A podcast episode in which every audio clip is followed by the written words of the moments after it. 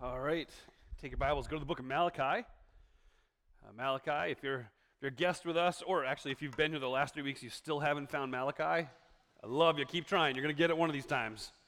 Uh, use the table of contents. That's more than fine. You can scan the QR code that was up there. You can, you, you can just start the book of Matthew and work backwards, one book, and you're there. So I think you could do this.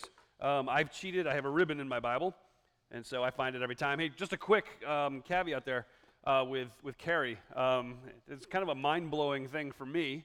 I've known Carrie for like 15 or 20 years.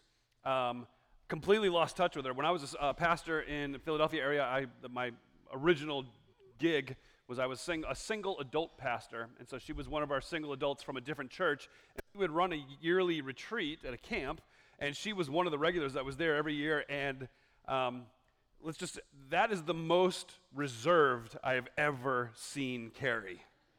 She makes me look like I've never met a cup of coffee, right? But uh, a, few, a few months ago, they were like, yeah, we have a new global partner that uh, uh, I think Vicki had connected with, and so we're to introduce her, and her name's Carrie Kennard. I'm like, I know that name. How do I know that name? It's like, whoa. So we did, Miles and I did an interview with her uh, over uh, um, Secure Ways, and uh, it was really kind of funny because I'm like, so, so hi, Carrie. She's like, that's who you are. I'm like, come on. Um, she's like, I knew I was supposed to know you, but I couldn't remember why, which really hurt my feelings. Going to be honest with you, I was, I thought it was kind of a big deal, but evidently I was not. Um, uh, she is a fan. It's, it's a perfect global partner for us as a church to connect with in that region, and so I really look forward to our continued relationship with her as as a church. So this morning, the book of Malachi, as we kind of dive in together. We're going to be at the end of chapter 2, the beginning of, of chapter 3. Just to give you a little backstory, not a lot, but at this moment, what's happening is all of the expectations that the people of Judah, the people of Israel have, uh, aren't materializing. They had received all these prophecies. And, and, and again, let me, let me give you a little snapshot of prophecy. Prophecy comes in the Old Testament, and when the prophet stands before the people and shares this prophecy, um, it, it would be kind of like us driving towards the mountains. In the distance, you can see the mountains, and it's, it's pretty much like, you know, it would be like a, a, an elementary school kid drawing on the picture. This is what the mountains look like, and there's the line. It's like, oh, very, okay, cool. But as you get closer to the mountain range, what you find is there are peaks within peaks, right? You find there's a depth and a breadth to the mountain range. There's 3D moments, and it's, it's in and out and up and down, but you didn't realize that when you were standing so far back. It just looked like a, a line that was up through the sky. Prophecy is a lot like that. When the prophecy is given, you stand back and you're like, okay, I think I understand. But as you get closer into its fulfillment, you realize there are nooks and crannies that you never could have possibly imagined. Well, the people of Israel had been given a number of prophecies about how after their exile, after they had been taken away as a punishment for their sin, they'd be returned home and and, and, they would enjoy the, the renewed presence of God. They would enjoy this prosperity. They would expect a, a, a, reformation even w- within their country, with their people. They'd expect this peace and this prosperity. And at this time, the writing of Malachi, the people aren't seeing it. They're not seeing it, and they're frustrated. And, and they're making accusations against God. Now, I know, if you're like me, I apologize at first. I'll just say that. I apologize, you're like me. Um, but if you're like me, you see that, you hear that, and you're like, what's wrong with these people? Like, I am the most critical of the disciples. Like, you guys are idiots, morons. You have Jesus right there with you, and you're asking all the questions like, can I sit next to you? I mean, how dumb is that? And yet, I'm so much worse than them. After everything God has done for me, there were times this week we're in this solitude of the, the cab of my truck as I drove home on Friday, where I said, Seriously, God, this, this, is, this is dumb. After everything He's done for me, and yet I'd question Him. After everything God has done for these people, he made them a nation when they weren't a nation. He called them from a vast number of people, a relatively small group of people, and he made them to be his people. God delivered these people out of Egypt. He, he led them away from Pharaoh's entire army as they were being pursued. He, he brought these people up to the Red Sea and then miraculously parted the waters so they could walk through. He, he was with them and led them and provided for them as they wandered through the wilderness for 40 years. He brought them into the land that He had promised them. He, he gave them a sacrificial system so that they could know that God's presence was with them and, and how they could be in right relationship with Him. God conquered enemies for them, He established them among the nations. And, and as Malachi told us at the beginning of his book, God loved you. What else do I have to do? Can you imagine how frustrating it is for God to hear my prayer on Friday afternoon? Can you imagine? What else? What else do I have to do? Well, look at chapter 2, verse 17. Let's start reading. You have wearied the Lord with your words. Yet you ask, How have we wearied him? When you say, Everyone who does what is evil is good in the Lord's sight, and he's delighted with them, or else where is this God of justice? See, I am going to send my messenger, and he will clear the way before me. Then the Lord you seek will suddenly come to his temple, the messenger of the covenant you delight in. See, he is coming, says the Lord of armies. But who can endure the day of his coming? Who will be able to stand when he appears? He will be like a refiner's fire, like a launderer's bleach. He'll be like a refiner and purifier of silver. He will purify the sons of Levi. He will refine them like gold and silver. Then they will present offerings to the Lord in righteousness. And those offerings of Judah and Jerusalem will please the Lord as in days of old and years gone by. I will come in judgment and I will be ready to witness against sorcerers, adulterers, against those who swear falsely, against those who oppress the hired worker, the widow, the fatherless, and against those who deny justice to the resident alien. See, they don't fear me, says the Lord of armies. Because I, the Lord, have not changed. You, descendants of Jacob, have not been destroyed. See, for these people, some bad stuff had happened. Or the good stuff they had hoped would happen or expected to happen hadn't happened. And so, what they are doing is they are crying out, Where is this God of justice we've heard so much about? Why, why don't you act? I mean, come on, Lord, there's some, some bad stuff is happening. Or, or probably better, I don't like what's happening. So, come on, God, show them. Show them. Wipe them out. We want God to judge the evil of other people but we forget that God is also going to judge our own evil. We want him to come and punish the evildoer, but we fail to realize we are the evildoer. So when we cry out, God, come get them, we forget them is us. And they ask that question Where is this God of justice? And in verse 17 of chapter 2, uh, that is the worst thing I could possibly have been studying this week as I considered my prayer to God in my truck on Friday. Because what it says is this You have wearied me, God says. In other words, oh, seriously, this guy.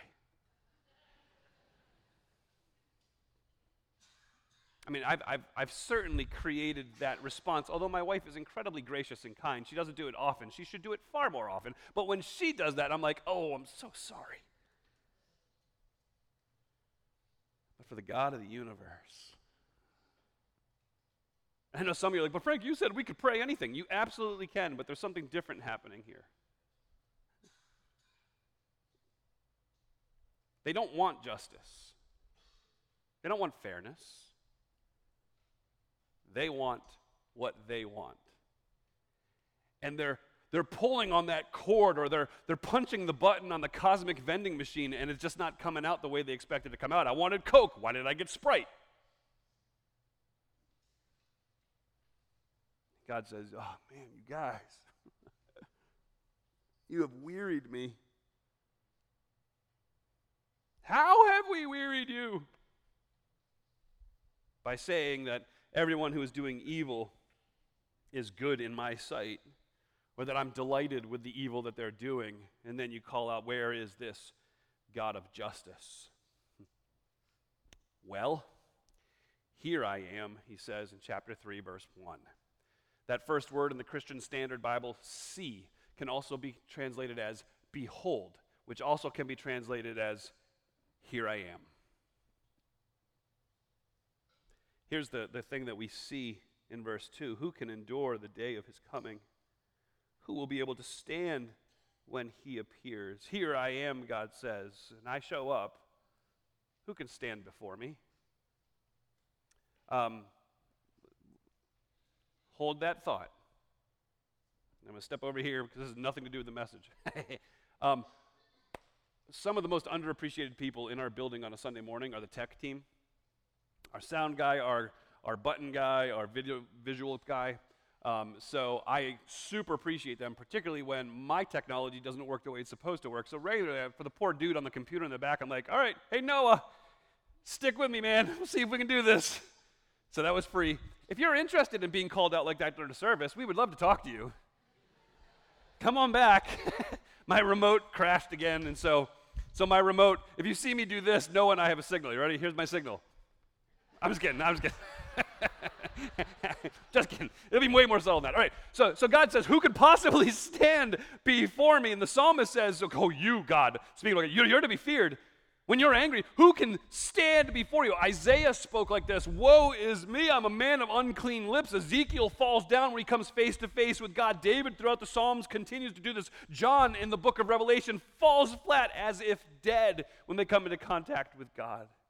The story I mentioned a few weeks ago about the moving of the ark. If you go back to the Philistines had conquered the Israelites, had taken the ark for themselves, and they're like, We've got the ark. Yeah, we've got the Israel's super pellet that like Pac-Man eats. And so they put it in the temple with their false god Dagon. And so they set it next to Dagon. They're like, this is amazing. And they all go to bed. And they wake up the next morning, they come in, and Dagon fell over before the ark. Very interesting posture. They're like, what just happened? Let's prop him back up. That was weird. I didn't feel an earthquake. Did you feel an earthquake? I didn't feel an earthquake. Get him back up there. Cool. And they go to bed and they come back the next night. And Dagon has again fallen down before the ark. But this time his head is cut off and his arms are cut off. And the Philistines are like, we don't want the ark anymore. Somebody else has got to take it. And so they, they find this people, um, the people of Beth Shemesh, and, and, they, they bring the ark, and as the Philistines are bringing the ark to the people of Beth Shemesh, the people of Beth Shemesh are, are rejoicing like this. This is the visible representation of the power, the authority, and even the presence of God. We're going to celebrate this. This is amazing. It's coming into our presence. And they bring sacrifices and they give a burnt offering, and, and, and then they bring the ark, and it says they put it on this large rock in the field of Joshua from Beth Shemesh. And actually, the, uh, the, the, narrator of 1 Samuel 6 actually makes the comment, and it can still be seen there. Um, so it's, it's there, right? And the, they put the ark on top of it, and I have no clue what happens next. None. Up to that point, everything makes sense. 70 people decide it would be a good idea to crack open the ark to look what's inside. And it says 70 people are put to death immediately. I can only imagine it was 70 people at once. Because there ain't no way I'm person number 70, like, why is everybody dying? I want to see. I mean, it's not that, right? and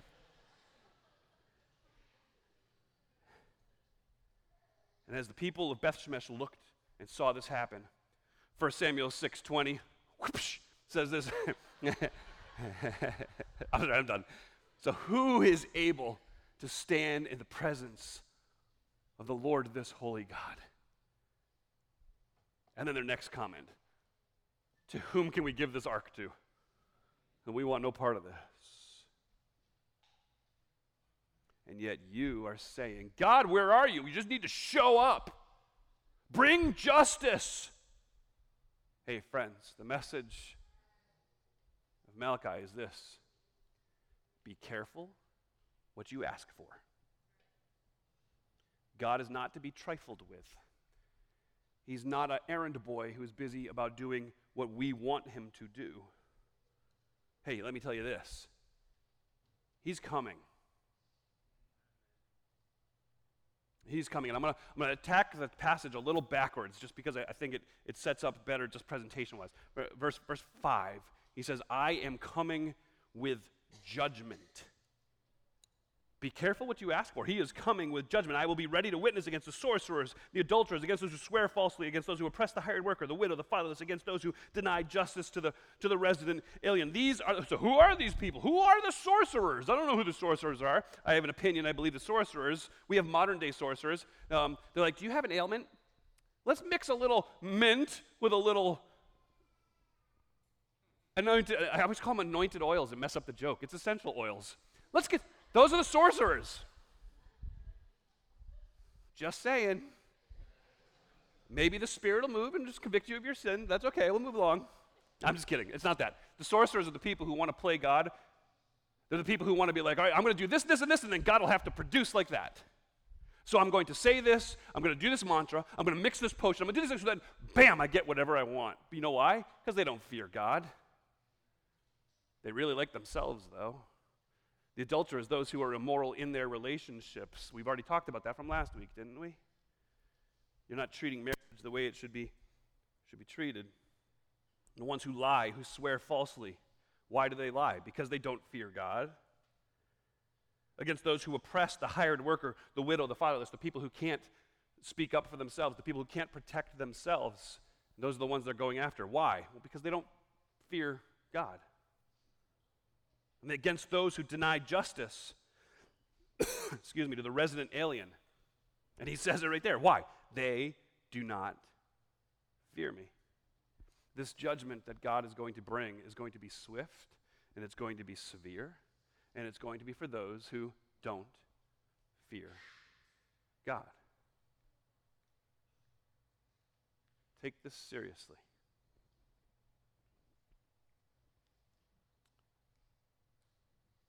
People Malachi is speaking of are people who regularly attend worship.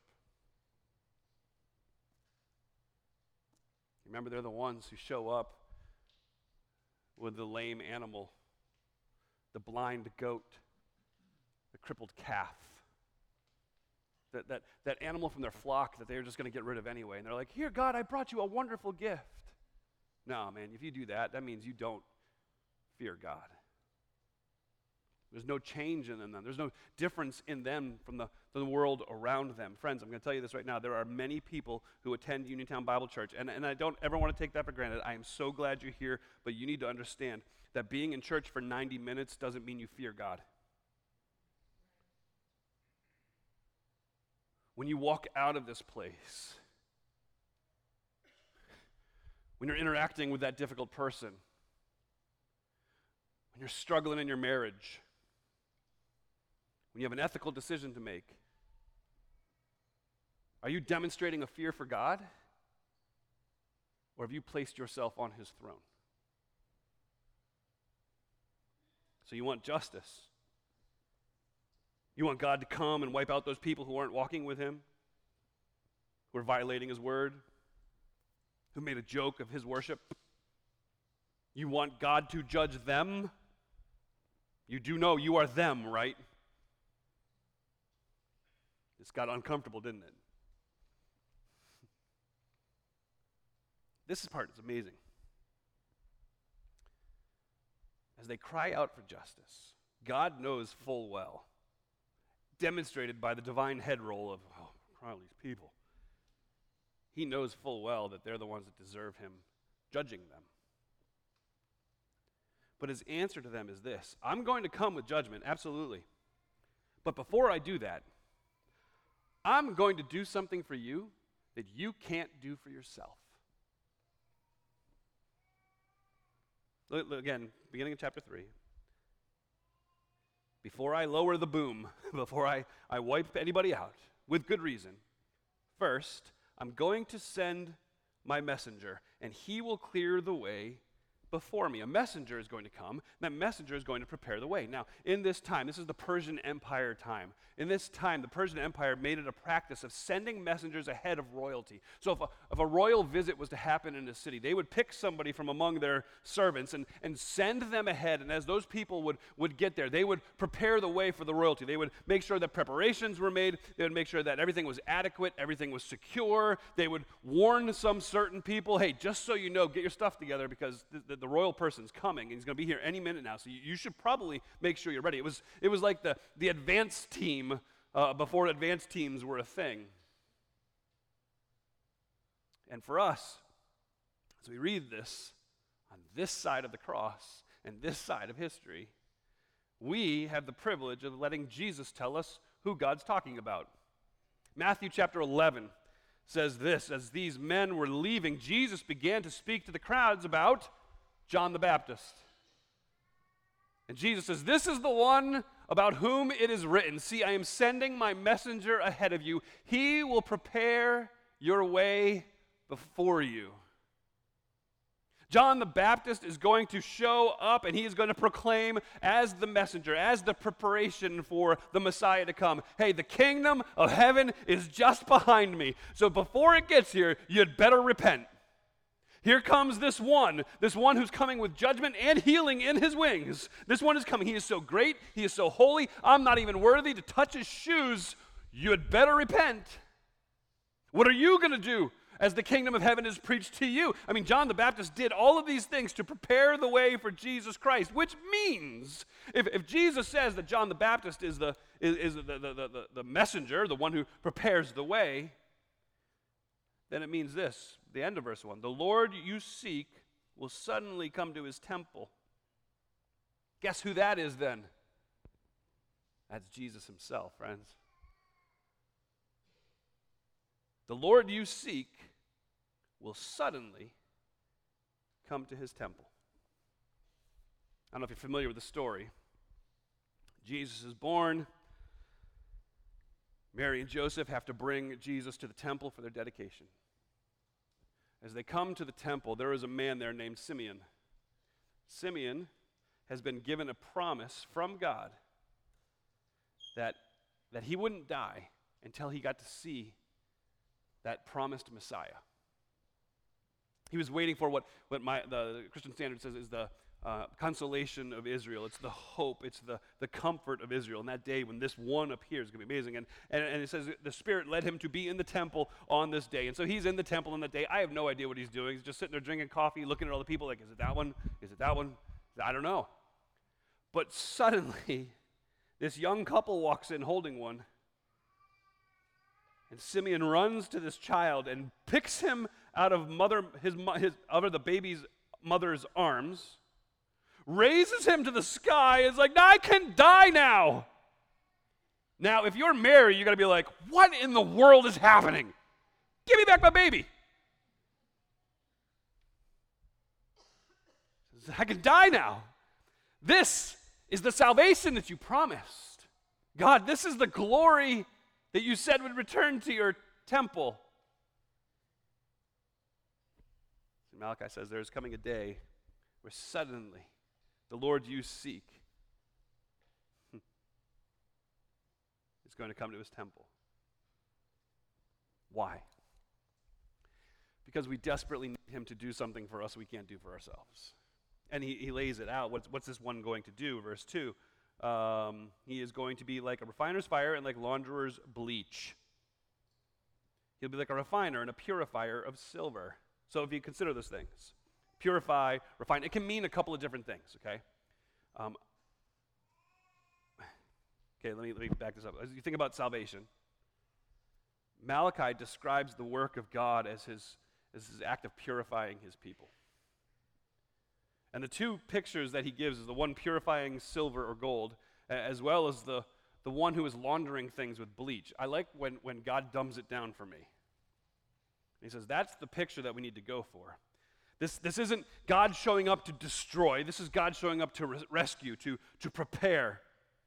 He, he's going to purify them. And so, so understand this when the refiner sits with the, the, the ore, the metal, he, he, fires up that fire as hot as it can possibly get. And, and that ore melts, and, and all the dross begins to burn away. And you get rid of the dross, you get rid of the dross, you get rid of the dross. The refiner doesn't leave that process. He sits right before uh, the ore as it's being refined. And he continues to look at it. As dross comes to the top, he removes it. As dross comes to the top, he removes it. It's pure when he can look at that ore after being refined and he can see his own reflection in it.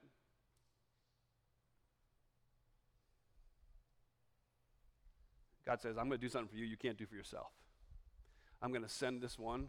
He's going to suddenly show up in the temple, and then he is going to purify you because you can't be pure. You're not pure. You can't do anything yourself. What he's going to do, he's going to make sure that what I see when I look at you is his face. I'm going to purify you. The launderer's bleach. How do you know when it's clean? When the spots are gone. I mean, that one's not tough, right? Depends on who defines when the spots are gone, right? I'm not trying to, I always rip on kids. I'm sorry. Next week, I'm going to rip on parents. How's that? Kids, you know when you have kids, they're like, hey, did you clean it? I cleaned it. And you go, and it's like, that's disgusting. Did you even try? No, no, no. When God says that this launderer's bleach is going to be used to remove the spots, there is not going to be a spot remaining. What's the end result of the purifying and the, the laundering?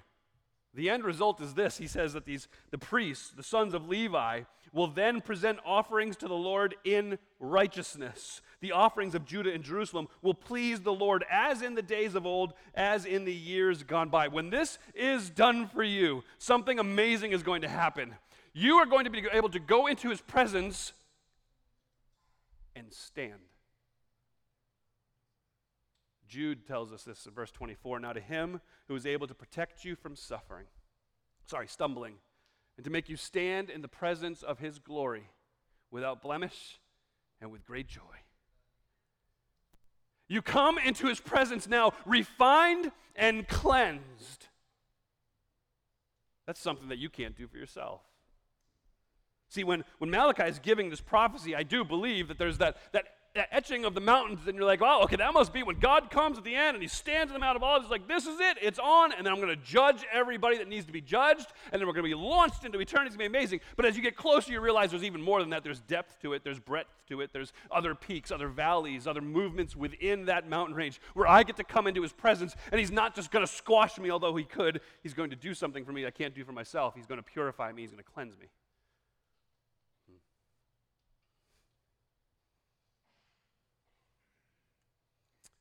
Um, I think I think all of us have spent some time, probably in the last five, ten years, being very general, um, saying, God, what is going on?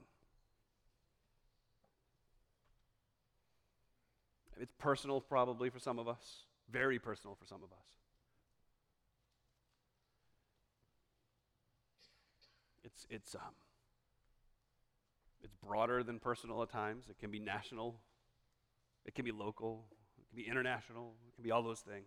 What is going on? And there have been times uh, where I echo the prayer of John at the end of Revelation. It's like, even so, Lord, just come quickly. I, I don't doubt for a moment that the glorious return of Jesus Christ is going to happen. Not for a moment do I doubt that. There are moments where I was like, why has it not happened yet?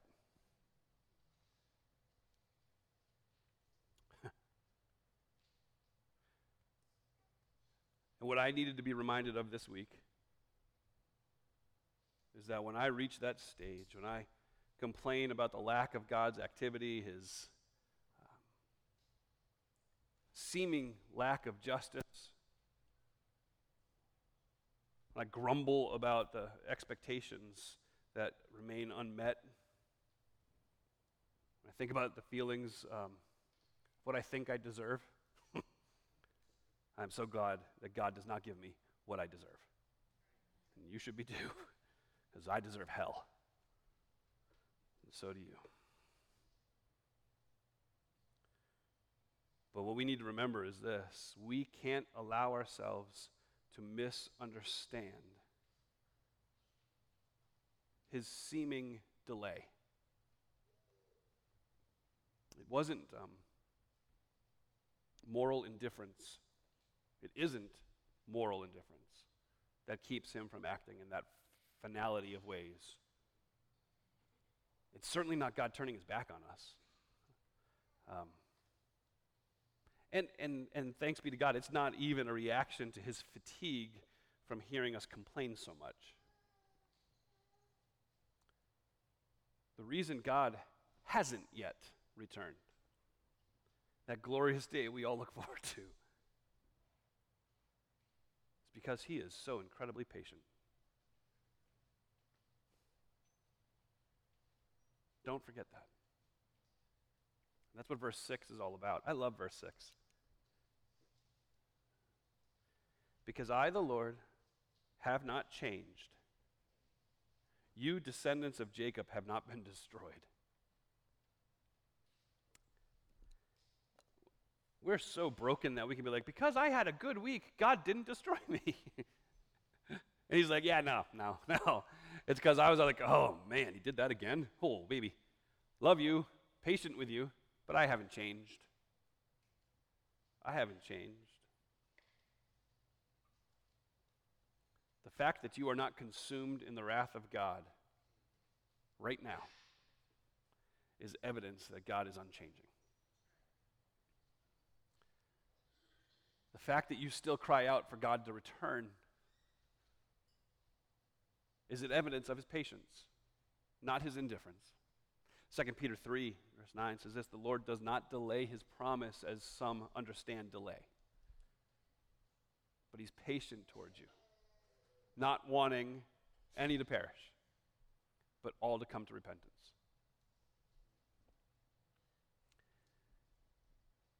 He doesn't, he doesn't want to shut the door yet. Doesn't want to shut the door yet. Can still fit a few more in.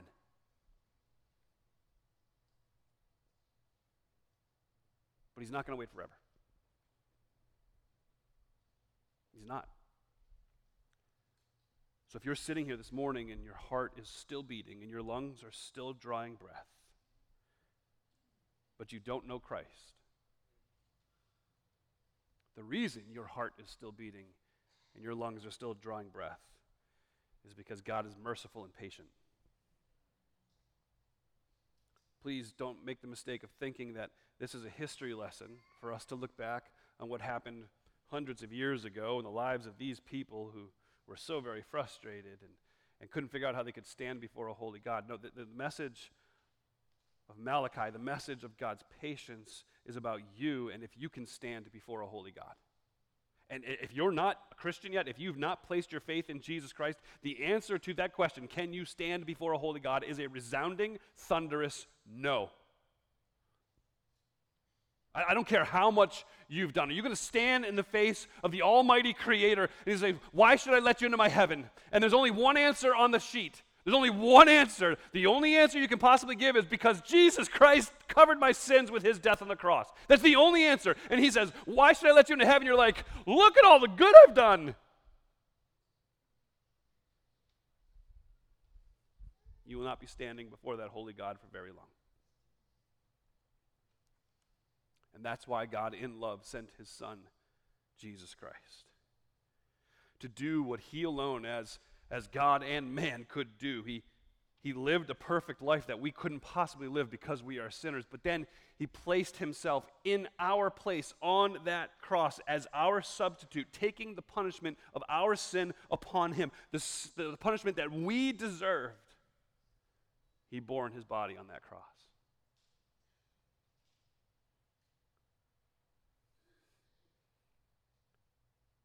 Don't overlook God's patience. But don't take God's patience for granted either. I love I love the fact that Malachi reminds us that before the judgment came the offer of purification and cleansing as Christ suddenly appeared in the temple. And because He has given us that purity, because when God looks at us, He sees the image of His Son, Jesus Christ, and His righteousness covering us, we can stand in His presence. And the only reason that is true is because God is incredibly faithful. Thank God for His faithfulness. Father, thanks for the goodness of your word, the fact that we find truth in it, even when it's hard truth. Lord, thanks that, that even when we make a mess of things, we always make a mess of things, that God, you are, are willing to listen to us, to hear us, that you don't condemn us or squash us on the spot. Thank you for your long suffering. Thank you for your mercy. Thank you for your patience. Thank you for your goodness in our lives. Lord, I, I pray that we would be reminded of how faithful you've been to us and how little we deserve that faithfulness. And as a result, may we worship you with, with reckless abandon. May everything we do be about you. Lord, help us to stop living with one foot in this world and one foot in the other, but instead may we recognize that although we deserve condemnation, we deserve the judgment, that you came and you made us righteous through the work of Jesus Christ. I pray for the one who's here this morning who may not know Christ. I pray today would be that day that they come to place their faith and their trust in Him and in Him alone. Lord, I, pray your Spirit would do His work here, even as we close our time together. So, in the matchless name of Jesus, I pray. Amen. Hey, as we close, please, if you want to pray with somebody, head back to the prayer corner. Um, otherwise, would you stand and sing this great reminder of God's